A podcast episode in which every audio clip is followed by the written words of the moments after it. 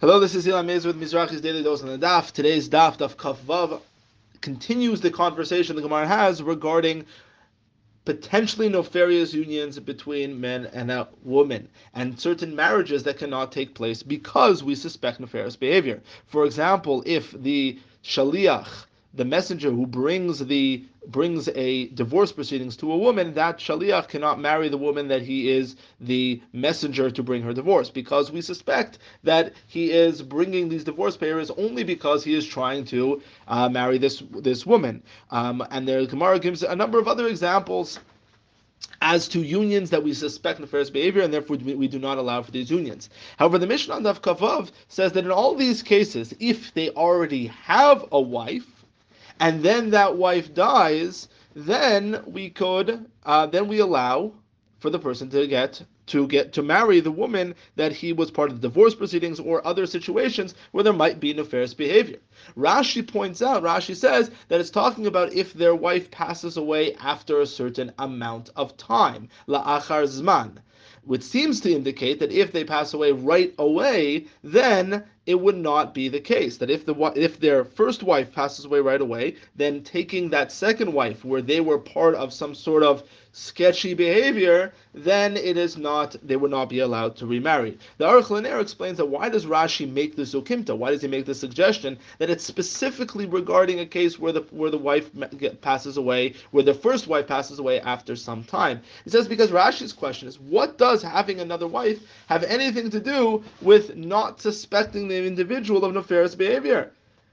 we know that you're allowed to get married to more than one woman, and so therefore it could be that even though they are already married, that they have uh, that they have their eye on another woman, and they will try to uh, create a situation will be able to marry them, um, even if it's in a nefarious way, and so therefore we should suspect even if they are currently married. And that's why Rashi says that it's talking about a case where their first wife passes away after time. Because it seems like that if they continue to be married to that first wife for a while, and only when they pass away do they marry the woman that they were part of the divorce proceedings or any of the other cases, only then do we not suspect that uh, that they had their eye on them. Because in the end of the day they waited until their wife passed away. And it seems to be clear that they didn't want to take this woman while their wife is alive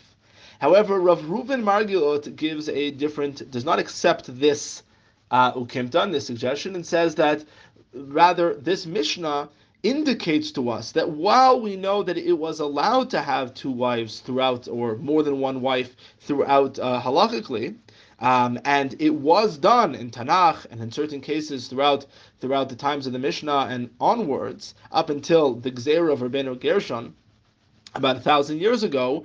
even though it was allowed, it was something that was not regularly done unless there was a significant reason to do it. And the norm was to only be married to one woman. And that's why, if that person is already married, we do not have the same suspicion that the behavior that they are hold that they are doing is is nefarious and that they're trying to marry this woman. If they're already married, we assume that they will continue to be married to that only one wife. And so therefore it was the the permission to marry more than one wife was only used generally as a uh, as a need to be basis and not something that was a norm. However, once Rabbeinu Gershon enacted the uh, that it was forbidden, then even this possibility was no longer there.